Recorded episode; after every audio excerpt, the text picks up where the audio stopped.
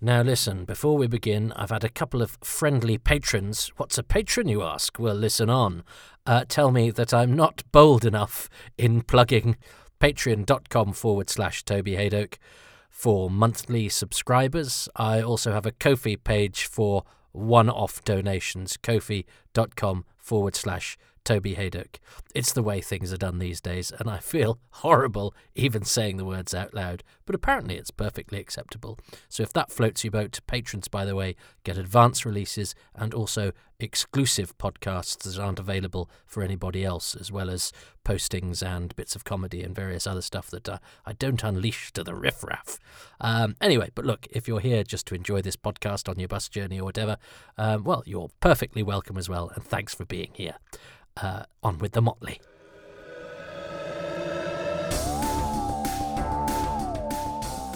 You're listening to Happy Times and Places, a positive Doctor Who episode commentary in which a friendly and creative person asks me, Toby Hadoke, to watch a story and try to guess what their favourite things about it are.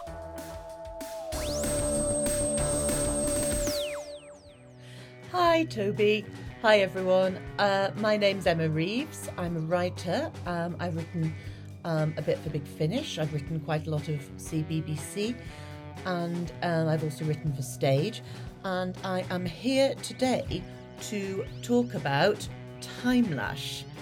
Now, um, I am not going to pretend that it's one of my favourite Doctor Who stories or um, advocate for it being one of the best Doctor Who stories, you'll be relieved to know. But I do have very fond memories of it because I remember watching it as a child. So it takes me to happy times and places. Uh, and so, in the spirit of the podcast, I'm going to talk about Timelash.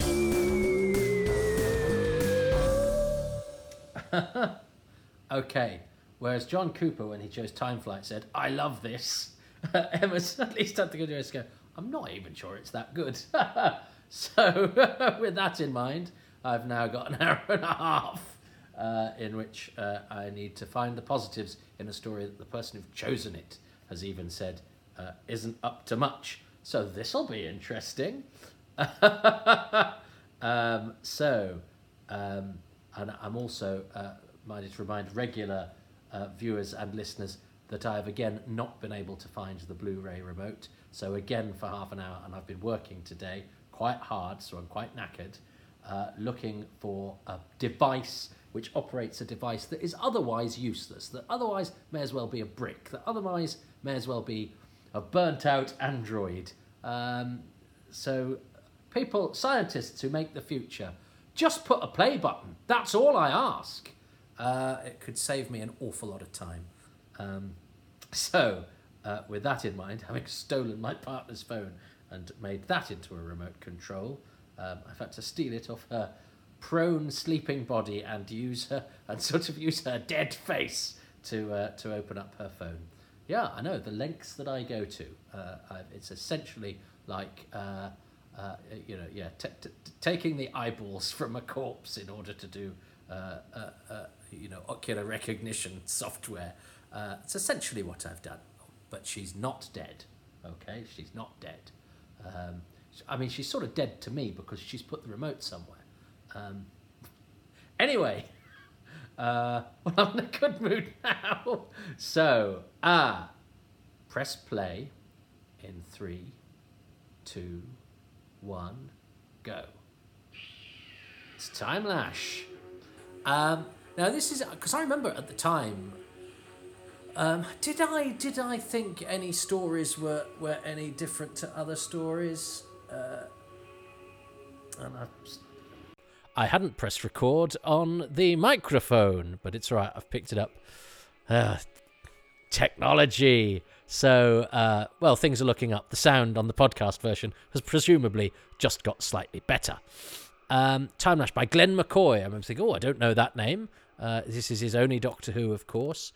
Um, my brother had a star chart a bit like that on his wall, um, uh, and, and it made me feel quite comforted to know that because my brother was into astrology and stuff, and uh, and and he's sort of very wise and sensible, so it seemed quite good that one of those was on Doctor Who. But the same token, I was slightly should Doctor Who have something that's on a teenager's wall? Um, but anyway, um, Time Lash. I remember thinking when we got to this point in the season, well, this must be the the last story then, because the season seemed to have gone on for quite a long time. I was very pleased because uh, kept expecting Doctor Who to end, uh, and especially I think because the episodes were f- going to be fewer uh, because they were 45 minutes. I think I was expecting a shorter season, so actually the season ended up feeling longer because I'd expected it to be shorter, which I think has informed my pessimistic nature, where I always assume things to go badly, and then if they go well, it's a pleasant surprise. Um, I am very fond of Colin Baker, and I will probably tell you my Colin Baker story, um, which is why he will always be a special doctor to me. The first doctor I ever met. I think anybody that's ever met Colin Baker as a young fan would probably attest that he uh, smashes that thing about never meeting your heroes into oblivion because his conduct uh, to young fans, and I've seen him do it to young fans now, terrified of meeting a TV Doctor Who, is exemplary. Uh, I think, uh, and the way that he treated me as a as a as a as a young lad who, as we will discover, probably outstayed his welcome and pr- probably uh, introduced himself uh, in you know in a way that was slightly uh, not according to protocol. Uh, what a gracious and generous and decent man uh, he was, and I think he's always been a great ambassador to the show. Now, obviously, I'm in a dilemma here. I remember this model shop for some reason, thinking, oh, I, think I thought. I think I thought it was set in Aztec times, and I thought we might be getting an historical. And I was very excited by that idea. Now, Pennant Roberts is never lauded as a great director. The casting of these three minor characters uh, is is is a sign that he's pretty good um, in certain regards. Has he has has Martin Gower nearly sworn yet? Um, I think does he do that when they first arrive? There's a bit where he sort of goes whoosh. Uh, and, and and it sounds like. And some people said there's a swear word in Doc Two. That's wishful thinking. He doesn't swear, but um, it's almost like he does. And now he now he just sort of wanders around to get caught. Um, but yeah, I think I think we've missed the bit. There's so many bits at, at the beginning to catch. Um, uh, on Karfel, certainly, that are worthy of talking about, which means I might ignore the TARDIS scenes a bit. Forgive me. Um, but I think that's also a sign that TARDIS scenes during this period can be a little superfluous and lengthy. Um, but those three actors, um, I mean, first up, headline news is that Aram, is it? Christine Kavanagh, uh, who was about to become. Uh, was she in a thing called? She she she had the leads in a c- couple of things. Uh, she was about to come quite pretty pretty uh, big news, uh, but also was written, I think, as a male character, and I. Uh, I think I will probably say this every time I do a Pennant Roberts story, but it's not to be sniffed at. If you look at how many supporting characters in television of this time, and particularly Doctor Who, uh, are you know men, frankly, um, uh, uh, you know, parts that could be anything are, are perhaps, I think, made a little bit more interesting.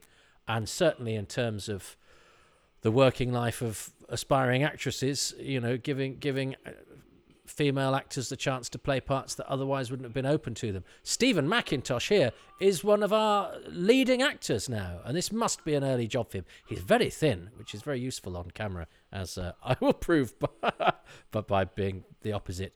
Um, uh, so you got Christine Kavanagh, who, who goes on to have a, a superb career, and then had a bit of a dip. I think maybe she had a family. She was married to, I, I know she was married to Jack Ellis. I think I've just said I know, and then then counted it. Well, no wonder you got caught, Ty. Here, you just you just walked off, um, ha- having nearly sworn. Uh, did you see what I did there? I said, I know, then I said something, and then added, I think, because I suddenly had that moment of doubt where I thought, I could be wrong. That is how I spend my entire life. My entire life is spent going, I, am going to say a thing and then uh, immediately have immediately doubt myself, so have to add a caveat of uncertainty. Um, but yeah, Jack Ellis for Footballers' Wives, good actor. I think I th- think she was married to him. Um, so she did disappear for a bit, and I remember thinking, oh, because she did have quite a few sort of telly leads, but she's been back doing stuff since, um, and I did see her in a couple of things. So she's a, a, a sign of a. There's Jeananne Crowley f- floating around.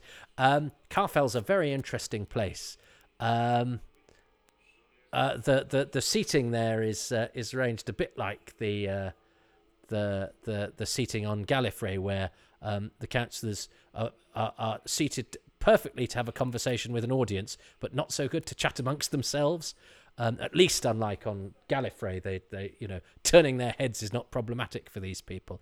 Eric Deacon, this actor here playing Mykros, who has I think a certain attack.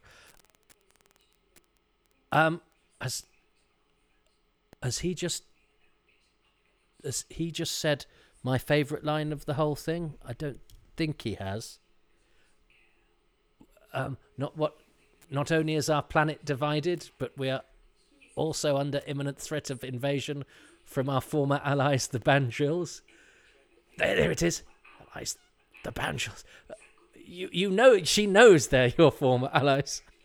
it's a beautiful piece of exposition. It's not, but it's a bit like the bit in MasterChef where they shout what they know at each other. Uh, You know, um, they have to impress the critics, otherwise they're not getting through to the semi-final. Uh, you know, uh, he has to make sure this souffle rises, otherwise it'll be a disaster. Not only is our planet divided, but our country is under imminent threat by our former allies, the Bandrils. Karfel doesn't get much tougher than this. um, uh, and uh, here's here's Tyheer Martin Gower, who was in a thing called Growing Pains a bit after this. Um, and is also a very clever use of resources, Martin Gower, as Tyheer, because he's about to get chucked into the time lash. But before that, uh, but after that, he becomes the voice of their former allies, the Bandrils. Uh, he is the voice of the Bandril ambassador, which is uh, uh, nice for an actor playing a small part to get an extra bit to do, and a good use of resources because he's already in the studio. Uh, I like Eric Deacon. He was a, he was an actor that seemed to be going places at the time, and he's had a very good career. He's the brother of the actor Brian Deacon, uh, who was once married to Rula Lenska. Um, uh, and and Eric Deacon was, I think he was Duffy's boyfriend in Casualty, was he? He was in a thing called Hard Cases, uh, uh, uh, and and but he's since become a writer and written for, for all sorts of telly, but and and Steven Mackintosh, um, you know, a, a star of the future, Muppets Christmas Carol, uh, Luther. Uh, oh, he's done all sorts of movies and TV. Very good. Um, hitting hitting somebody on the arm dismissively acting from Paul Darrow here, who I'm sure we will discuss at great length and with a smile on our face and a song in our hearts because i i even you, you he even stands entertainingly and sometimes that's what you need in a program like this which I think does flirt with blandness occasionally uh, I, I wouldn't say that you'd always want a, a, a Darrow but but when when Darrow brings what he brings when it's needed, it's very welcome. So bye bye, Steven Mackintosh. I wonder if he's ever talked about being in Doctor Who. Um, I'm not saying he's done this. I do sometimes get cross with actors who are given an early break in a program and go, "Yeah, but you know, it was a bit rubbish, and I was a bit rubbish." You were you were a young actor given a chance to be in a TV show, uh, and uh, and certainly say Martin Clunes, it's a lot better than you put it across when they show an out of context clip of you in a silly costume, which is supposed to be a silly costume, really, uh, in a really good production. And you could just say, yeah, I was young and I was starting out and it was brilliant. So do that next time. Um, uh, uh, and I'm not saying that's actually necessarily Martin Clunes' fault. I think the way those chat shows and programs are sometimes set up like, why don't we just say, you know, before you were famous, everything was terrible? Uh, and I think it actually takes a brave person to go, actually, no, I really needed that part. And it was really helpful to me. And I learned a lot. Anthony Calf, when I talked to him about being in The Visitation, which was his first telly, was so keen to talk about it. And he's had an amazing career since then because he went, well, no, people were really welcoming. And I'm really pleased that I got to do this, you know, decent part and spend a week rehearsing at the BBC. And it was a really good way into television. And there's nothing wrong with that. There's nothing wrong with starting out somewhere. It's, it's a good thing. Uh, um, and as I say, I'm not saying that, that either Clunes or Mackintosh don't do that. It just it just reminded me when uh, I, I, think sometimes the way it's been framed for Martin Clunes, particularly in shows. Um, uh, now that I love the android, I didn't think I wasn't sure I would. Um, I I'm not sure I love the person who hit Jeananne Crow- Crowley over the head with a spade just before recording, because she floats through this slightly like she's dazed, and I'm not quite got to the bottom of it. I don't know if something somebody slipped something into her tea, because uh, she's good actress. She was in uh, uh, Tenko. Uh, in fact, these are all actors of good pedigree. We've ah, we're we're, we're uh, I always like a good a named off-screen character. So Tola is Maylin Renis's wife, who is in hospital, and this will be important later. Um, he's doing very sort of distant, suspicious acting here, uh, Eric Deacon. Um, and I like Neil Hallett, who plays Maylin Renis, uh, who uh, I, I believe I've, I've got a book about, um, uh, you know, picture postcards, saucy, saucy 70s um, uh, British, you know, sex comedy movies, and uh, uh, and apparently he's in quite a few of those. See how uh, I went. Apparently, then I haven't seen them. I actually haven't. I've seen a few of the Confessions of Window Cleaners, but that's it. I've not seen any with him in, but he he gets an entry in in this book. So, um, but I think he's got great nobility here. He's like a cross between sort of. He's got a bit of John Franklin Robbins about him, isn't he? Uh, yeah, he's he's like somebody stuck John Franklin Robbins' nose on an older David Bailey's face. Uh, so he's got a sort of hawk-like thing about him. I love the lighting in here. Karfel. Oh, whenever I think of Karfel, I think of rather a beige planet with. Um, I mean, I do like these these costumes actually, which are by Alan Hughes, who I hadn't realised until I did my in memoriam video when he died a couple of years ago. Just what a big deal he was. He designed Diana Rigg's costumes for the Avengers, um, and this this is only Doctor Who. Um, uh, and and I, I I quite like these because they look they look comfortable. Um, they look suitably. Yeah, they look they they look yeah they they look practical and comfortable. I think sometimes uh, clothes on other planets can get a bit carried away with themselves. Uh, I think they're doing. I think some of this is quite clunky. We have to be a bit honest about. Timelash does not. Let's be honest. Timelash does not have a good reputation, um, and I think these two men are having to do a certain kind of acting that I don't think you necessarily can sort of would do anymore. Um, but I think they're doing what's required in in this scene, which is. I mean, is it shot on one camera? No, there must be there must be cuts to another angle, but it's it's it's all shot from yeah, but it's all there's there's a close up of some hands, but it's all shot from one direction. Ah, but I like this because um, well, we're gonna we yes, we're gonna have a we we're gonna have a, a, a thing that poor old Renis is gonna have to do.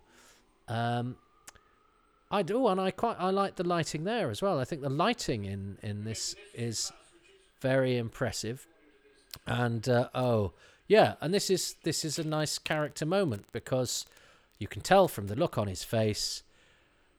And we've already had her seeded into the story, but we will never meet Tola uh, because she she's in hospital and she's going to have her support system turned off. And I also like the whole thing of a hospital with a support system. Now, this may be a different planet, this might be futuristic stuff going on, but we all know that hospitals have life support systems for people who are poorly. And so, so we, and it's not, yeah, and it's, it's not necessarily a Doctor Who sort of thing, somebody sort of off stage uh, on a life support system and, and, and the events, these events uh, impacting on the life of that. Now they're recording this bit, aren't they? Because this bit gets played a bit later on.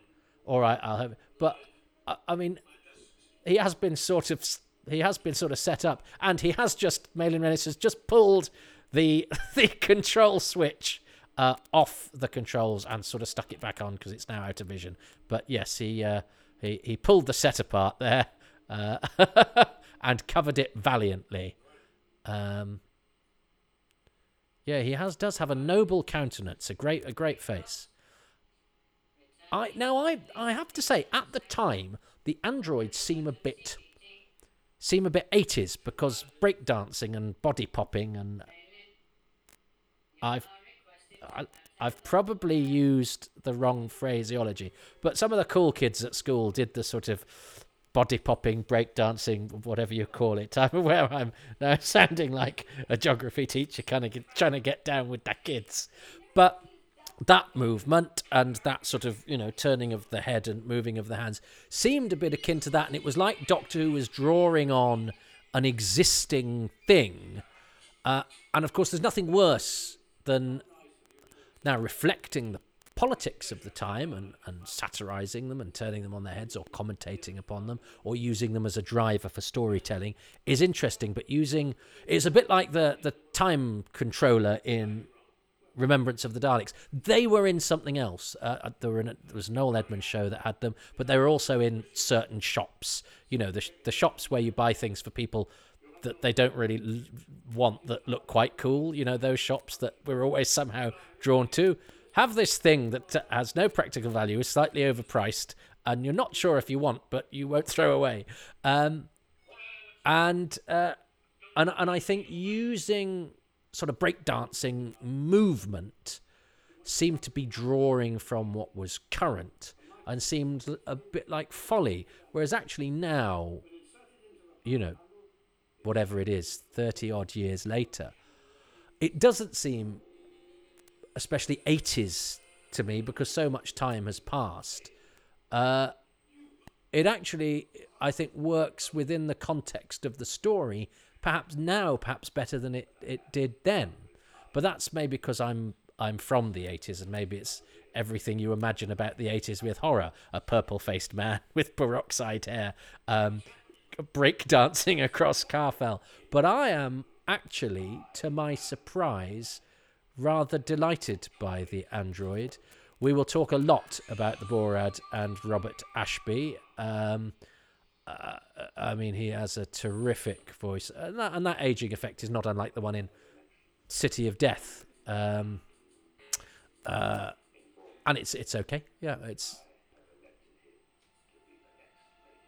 Um.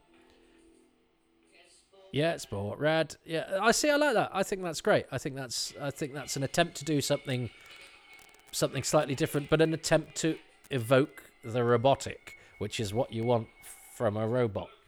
Um, Peter Robert Scott, uh, an actor I don't know from much else apart from that. I know he's invented a board game, and I did uh, I did look him because I knew he was on Twitter. He's only got twelve followers, so follow him. I don't think he's updated since 2013, but nonetheless. Now, I I sort of don't believe any of this. Um, it, yes, it's a, it's. Uh, I mean, I, I don't think either of these people are acting b- believably, um, uh, but but Paul Darrow is enjoying himself uh, so much um, that I I can't help but admire his chutzpah in going. I'm going for this, but but that is not to say that I don't think Paul Darrow is a good actor. I think actually think Paul Darrow is a better actor than he but who, but who also did not take himself particularly seriously. I remember with Blake Seven, I thought Avon was terribly serious, apart from the sort of sarcastic lines things. But Avon was a very serious person, and I, rem- I remember when I'd not met uh, Paul Darrow that I thought he might be a bit intense. That's that bit where he grabs his absent amulet. I mean, there's I mean, there's a there's a lot of uh, it's a lot of scenery chewing going on by Paul Darrow, and if the scenery is made of ham, then he's committing an act of cannibalism as well. Um, and I'm not sure how well advised it is. I don't, I don't know, but it is enjoyable. So do you know what?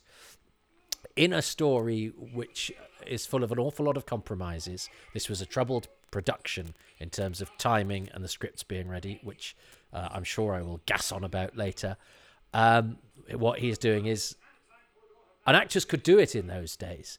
Actors could go look at Graham Crowden in uh, uh, Crowden in the Horns of Nimon. Actors could go, I'm not sure about this.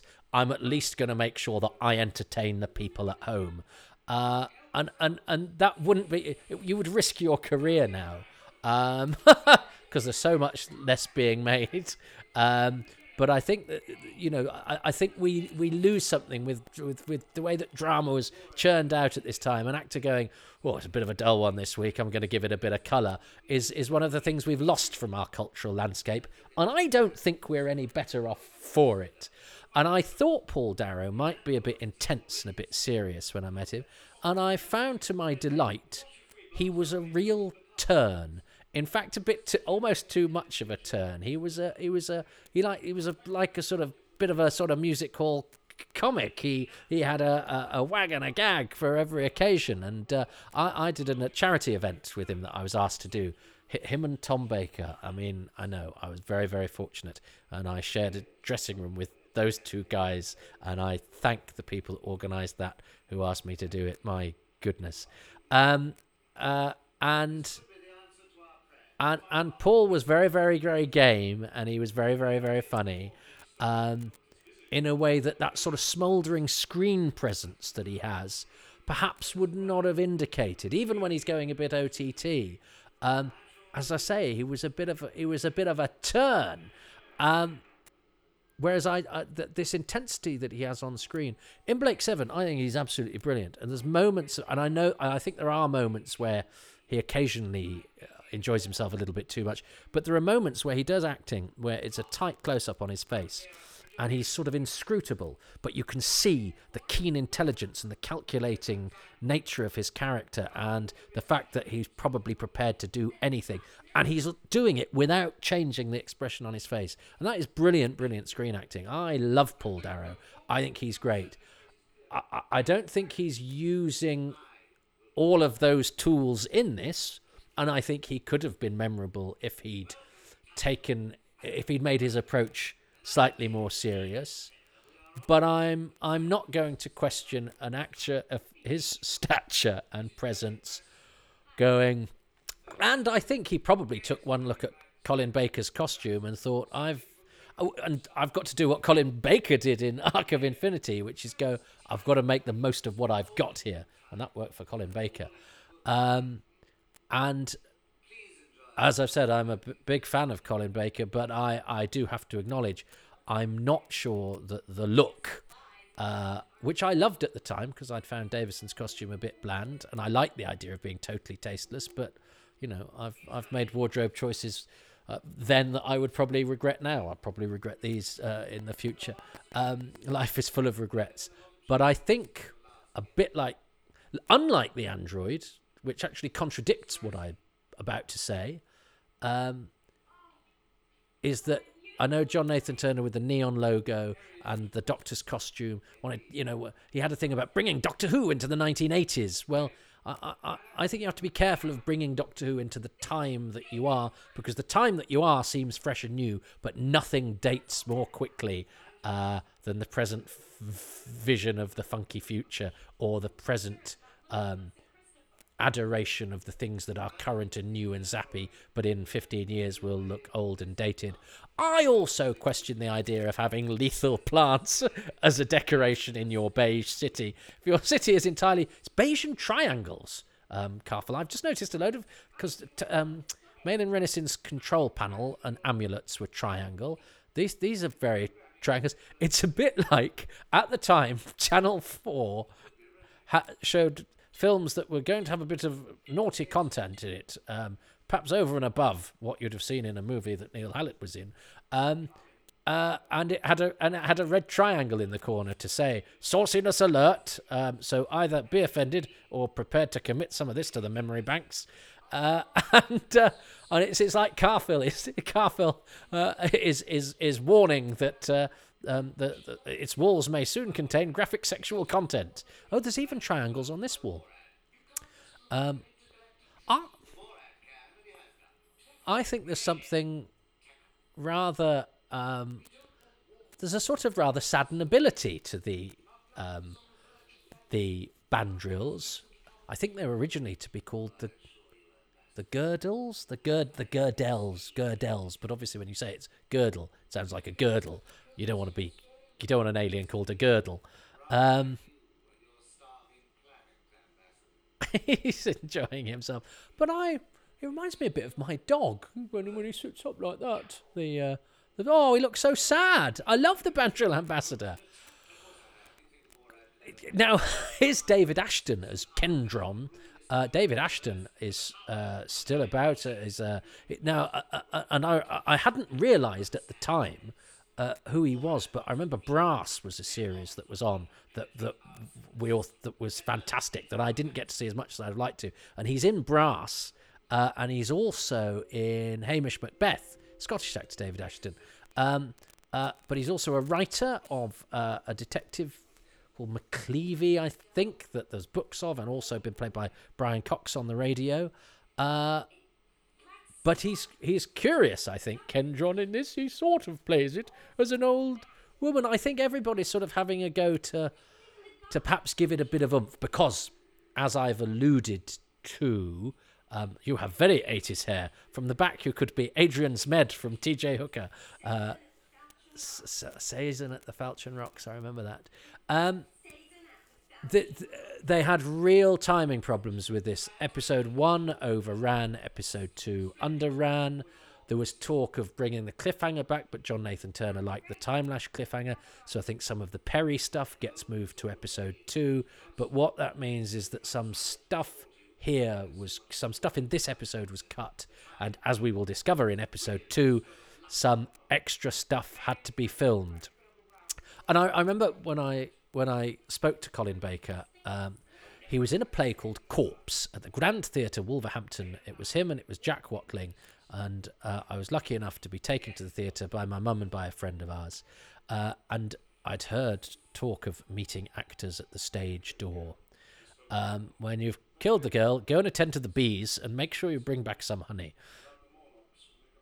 Um, and uh, and so we went to the stage door to meet this man, Doctor Who, Colin Baker. He he was no longer Doctor Who. He'd, he'd not long uh, finished being Doctor Who. Um, now I know now the stage door is where the actors leave, and you can actually contrive a hangabout, and, and now sometimes lots of people hang around outside stage doors collecting autographs. We actually found a door in an alleyway that was a metal door that was open, and you could see props in, and we went th- through there and had a bit of a walk around and ended up on the stage. And a stage manager came on and said, uh, hello, can I help you? And my friend, who's much older than me, he was a sort of 40s, 40s Derek, a friend of ours who was a local handyman that d- took pity on a boring child like me and would come to the theatre with uh, me and my mum sometimes. And Derek was, was going to do the talking because he was a brave grown up and I was a pathetic coward and still am. And um, and Derek said, "Oh, we're here to see Mr. Baker." And this woman said, "Is he expecting you?" And Derek said, "Yes." Uh, so she took us and knocked on Colin Baker's dressing room door and opened the door. Uh, and she said, "Mr. Baker, these you're expecting these people?" And he went, "Oh yes." Now he wasn't, but he obviously didn't want us to get into trouble. Uh, welcomed us into his dressing room, signed a few things. He was, you know, his post show. I've got a couple of pictures of him. He's covered in sweat because it was a very energetic show. Uh, and I asked if I could come back and interview him for my fanzine, which I never did. Um, I, I never did the fanzine, but I'd, I wanted to. Uh, she's just murdered a man with the decorative plant, although I suppose he has got the beekeeper thing on, he might have survived. Um, and uh, even the door handles are triangles. I don't. Um, this is where the advantage comes from being followed by a breakdancer, is that they, they take a while to turn a corner. Um, and we came back a couple of days later and I interviewed Colin Baker. And do you know what? He was amazing. He was so kind. He gets his half hour call. I've still got the tape. Nobody's ever heard this tape, actually. It would probably make me blush. Uh, Rebels, Dank Tunnels, and the Morlocks. That, that's a great title for a Doctor Who book. Um, uh, uh, and and Colin Baker gets his half hour call, which you know, is when you have to start to get ready. And he's in drag in the opening of this play. And he goes, oh, that means I've only got about five minutes. He gets his five minute call and he's still dressed as Colin Baker because he, he insisted on answering all my questions. I only discovered many years later when I worked in the professional theatre exactly how much time he'd given me and exactly how he didn't hurry me. He it didn't betray in his, you know, he was not remotely peeved. He took time. He showed me out. Jack Watling knocked on the door and stuck his head round the door at one point. Oh, if only I'd spoken to Jack Watling as well. Um, but I'm not. No, let's concentrate on the positive. I can have no regrets about my first Doctor Who I ever met was Colin Baker, who was so kind uh, and so indulgent, and I think an uh, the, the paragon of how to behave uh, in front of consumers of your work, which isn't always easy. And I, you know, I've known people who have been collared by people at the wrong time, or people who've expressed expressed themselves awkwardly because they're nervous, and and I've and it can be annoying, and and people.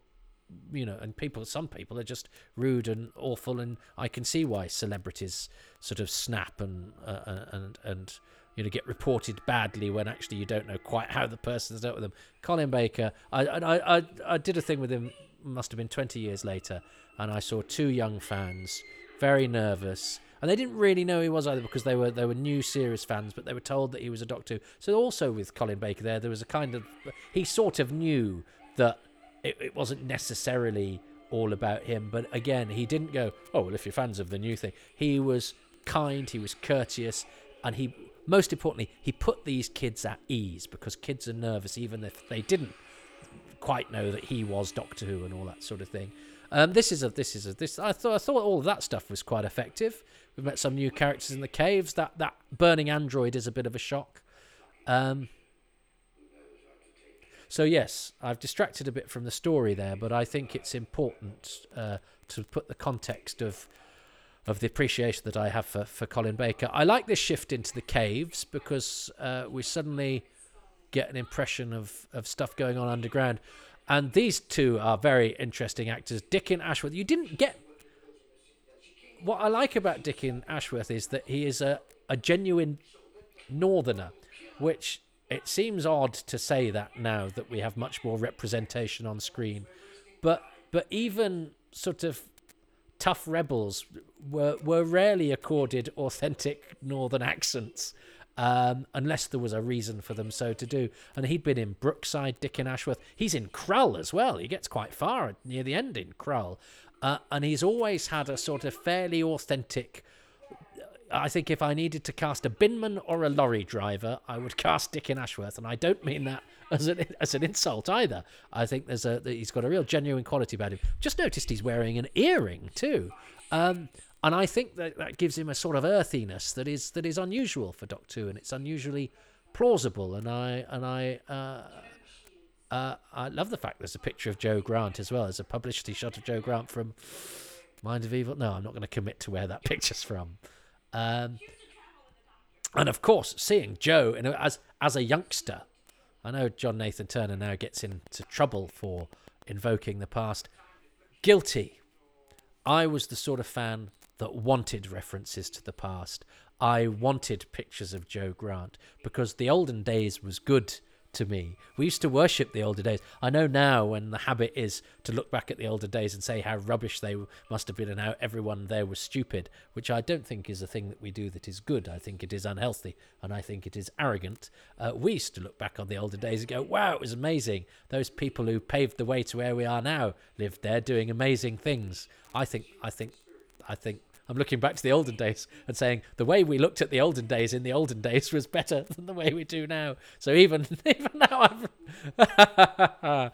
uh, so here we have Herbert in a beautiful set, which I think is shared with the tripods. Um, but I'd forgotten actually how nice it is, and it's a wonderful contrast. And you've got the outside light coming in there as well. The lighting is excellent.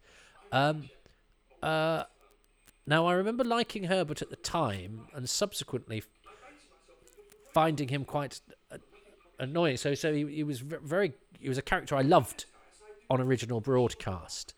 Um, but, but I think, I think being enthusiastic and, uh, and, and a bit guileless is hard to act without being annoying because he's supposed to be quite annoying. Um, but actually, on the evidence of this, I actually think he's juggling this rather well, and he's he's not done a massive amount since, um, and maybe that had primed me to think he, he, he might not carry it off. But he's he's being asked to do some difficult things as an actor here, and I don't think he's doing a bad job. Um, although, oh yes, I, I do seem to recall this bit being a bit silly, so I may eat my words. Well, okay. Um, uh, uh, now that outside set, I mean, it looks totally pony now. I seem to recall at the time was not problematic. I think our eyes as 80s viewers were attuned to go, oh, yeah, yeah, that's the outside, um, and and outside is depicted in that way. It's slightly, you know, it's it's like a theatre set now, uh, and we would strive for more realism, but uh, uh, you know, I'm, I'm uncomfortable out of realism, and you know, I know it's not real. Uh, I I think uh, I think so long as uh, I thought that was quite funny. Um, so long as they're you know the program makers are are giving a sense of time and place, I I will go with it. I don't think you know I, I don't think there's anything gained for me to go. Well, that sky in the background's not real. Well, you've completely failed to transport me. Um, if I get if I if I jump aboard, uh, uh, it's it's my choice to be transported or not. Tracy Louise Ward as Katz. Now, I think Jeananne Crowley was originally cast as Katz, and Tracy Louise Ward here was cast quite late. She's an amazing woman. Oh, she's she was a model in Paris. Uh, she's from good stock. She's um she's Tracy Worcester, I think. So I don't know quite how how um uh the aristocracy works, but she's a she's a lady or a baroness or one one of them. But uh, she's put. Uh, uh, her energies to great use uh, in terms of uh, uh the ecology and and uh, the, the, treatment of pigs in captivity, but as well as being a, a, model, as well as having had an acting career, because she's in a thing called C.A.T.S. Eyes.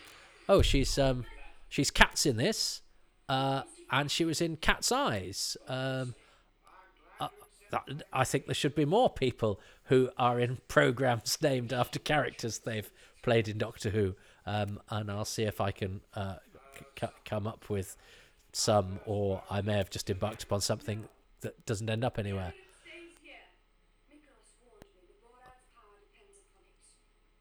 I, I'm I'm not quite sure where where where Vena is looking when she's talking to anybody. She seems not to be able to hold. I do think she's. It's a bit like in a cartoon where she's been thwacked on the back of the head and he's sort of doing that, and he's not quite focusing on anybody. It's almost like Vena when she went through the time lash has not quite landed in quite the same time and space as everybody else. Um, but as I say, but she's she's interesting as well, Jeananne Crowley, because she there was something to do with her in internet chat rooms. Was uh, was she? Uh, if I thought she was maybe the first person to, to have a conversation in an internet chat room, but I think last time I checked that wasn't the case. But there's something to do. But she's she's she's now. I think she's back in Ireland and she's done up houses. Um, uh, uh, and I think she stood for Parliament. I'll do a podcast about Doctor Who actors who've stood for Parliament. Um, but she was she was in Tenko, which was a, a, a great show for Doctor Who people um, and Doctor Who directors. Oh, and indeed Pennant Roberts. Um, uh, Tenko, uh, uh, a series set in a woman's uh, prisoner of war camp in, in Japan in, in or, or, Japanese prisoner of war camp in, in World War Two. Uh, a series where Pennant Roberts didn't have to um, cast some male parts with female actors because it was it was a female centric show. Um, but uh, you know, Pennant Roberts is not the most lauded of Doctor Who directors, and and a lot of this is a bit, I think, unambitious in terms of uh, execution, uh, in terms of sort of blocking and camera work. But uh, perhaps he had different, perhaps he he had different ambitions. He was hugely thought of by people that worked with him, and I think also importantly, very well liked. Um, gets a bit of a bad rap with Doctor Who. I don't think he was always lucky.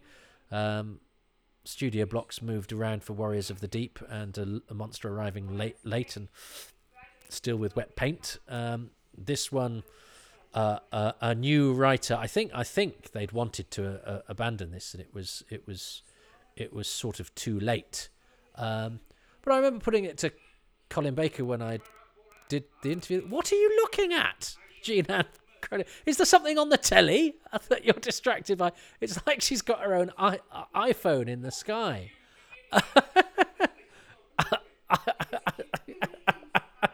I think this is quite funny. Um, I actually think David David Chandler is is is doing very well because Herbert is annoying, but the performance is not annoying, and that that may sound like a contradiction, but it's not. I think you need to show why your character is is say winding the doctor up, which is funny, but but you but you actually like him. I actually think he's he's he's quite charming. Um, yes. Okay. So good. Yeah. No. I'm. Uh, you know, I sub. I sub. This isn't going to be an exercise in wishful thinking. I'm not going to lie to you. You know, I'm not going to pretend that Time Lash is is going to be is one of the best Doctor Who stories of all time. I'm going to watch every Doctor Who story I am challenged to watch. But uh, it is part of the rich tapestry of a television series that I think is the most important part of my life uh, in many, many ways. Um, and that that means even liking the bits of it that aren't very good. That's actually quite. I like the staging of that with uh, with uh, poor old David Ashton and Peter, Peter Robert Scott having to be this sort of silent chorus of people acting in the background. Prepare the time lash. um, now, uh, that must be a wig that Darrow's got because, of course, he's in Doctor Who and the Silurians before he was famous as Avon because he brought because of course he, this had Jacqueline Pearce had been in earlier in the season in the Two Doctors, so it it you microcephalic apostate, uh, and of course I remember, you know, when Doctor Who had sort of flowery dialogue. Uh, you know, there's there's part of you that goes, "This is good" because it's it, it uh, it's it uh, interesting dialogue. You know, pricks your ears up and it and it impresses. Shut up! I like that. I do like that bit that David Ashton is. We we can't do this. Um, shut up.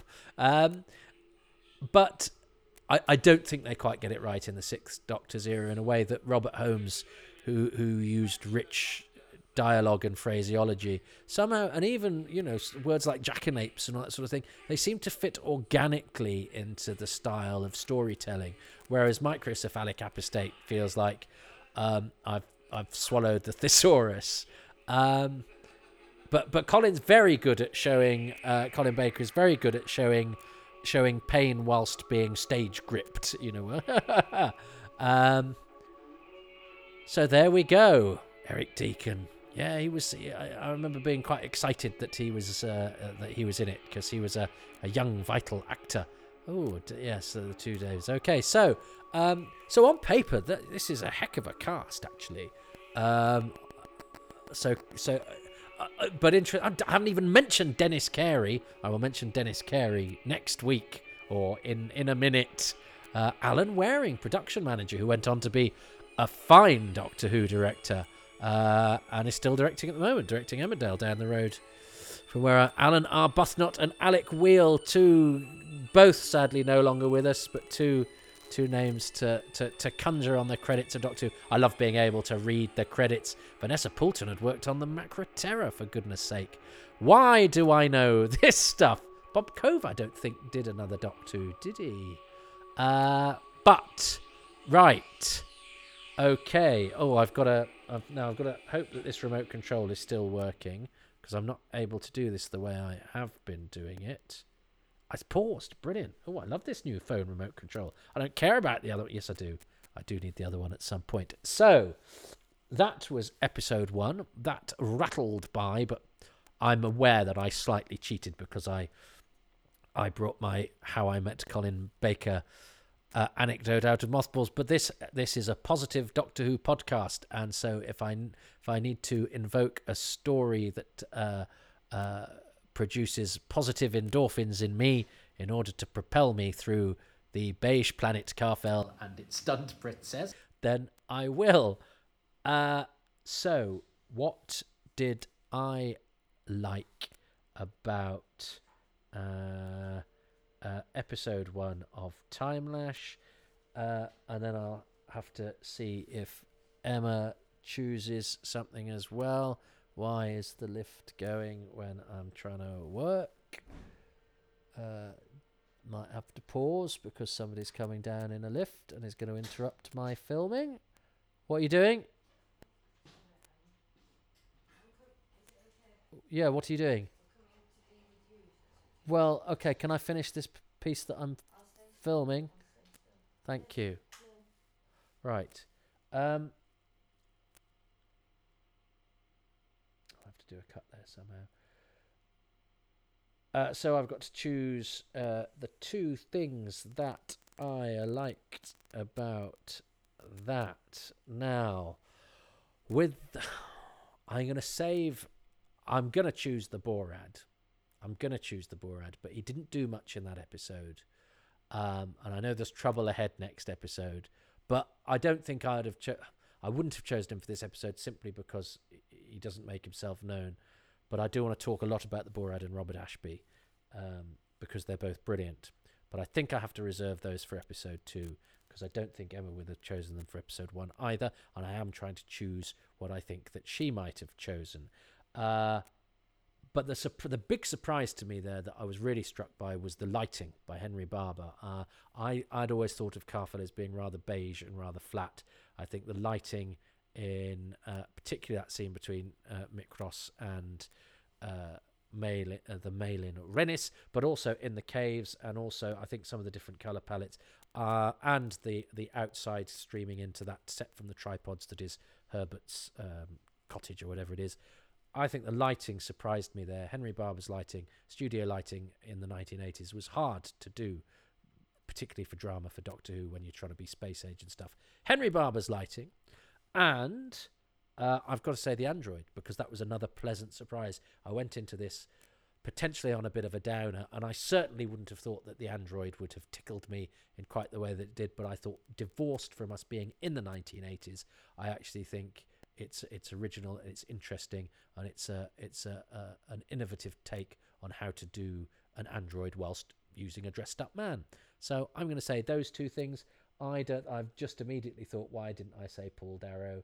Uh, but I've committed now. What's Emma chosen? I bet the first thing she says is Paul Darrow. Now, my first choice, of course, has to be the late great Paul Darrow as Tekker. Um, the eye rolls, the sycophantic applause, uh, he absolutely gives it his all. Uh, he famously wanted to play the part different from Avon. I would have been happy with Avon in the role, but I was also very happy with what we got, which was um, Paul Darrow's um, unique Tekker. Um, always giving it 100% value, never resorting to equity minimum. Um, wonderful, wonderful Paul Darrow.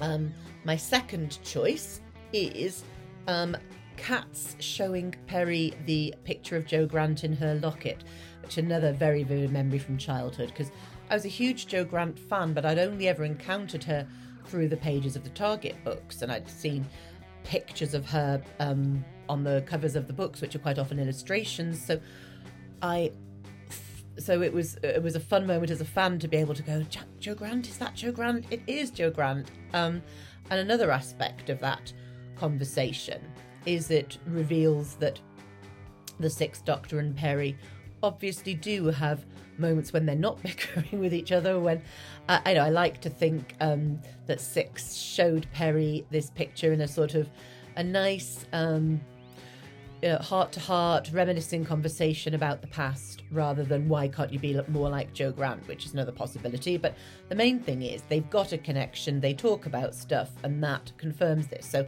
it's nice for their relationship, which can otherwise be a bit bickery. Um, so that's episode one. Uh, thank you, Emma. Interesting. I was so there going, should I try and identify the publicity photo of Jo Grant that I didn't actually think, yeah, of course, because that was so, such big news, something from the past. Unlike Emma, I had seen Jo because uh, they'd repeated uh, Curse of Peladon in Doctor Who and the Monsters uh, season of repeats, and I'd fallen in love with her. And on my exercise book, I wrote TH for KM. Uh, I've never told her that uh, because that would probably alarm her. Um, uh, yeah, so I, I, I mean, both of those things I think are fantastic choices. So look, between us, I mean, it's sad that I've not chosen anything Emma's chosen, but between us, we've come up with four good things that are all legitimately good things about the much maligned episode one of Time Lash. They had more trouble with episode two, but I, I'm going to go into that with a song in my heart and hope for the future uh, because I, I think that rattled along and we had a good time not pretending it's something that it isn't, but but highlighting highlighting the things that we were, were worth highlighting. And I think in this time of darkness, a little bit of light, even in the gloomy tunnels of Karfel and its beige corridors, uh, is is something to be chuffed about. So thanks to Emma, thanks to you for watching and for listening. Um, we will return to Time Lash in the next episode, but for now, I'm going to depart without a scream. It's not my style.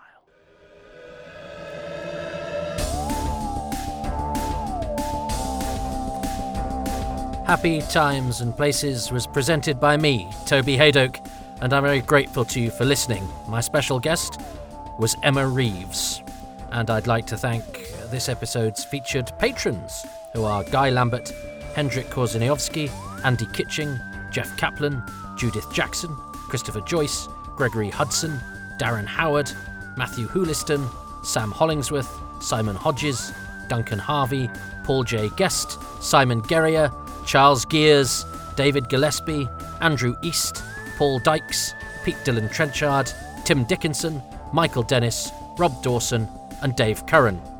The music was composed by Dave Gates, and the artwork was by Dylan Patterson.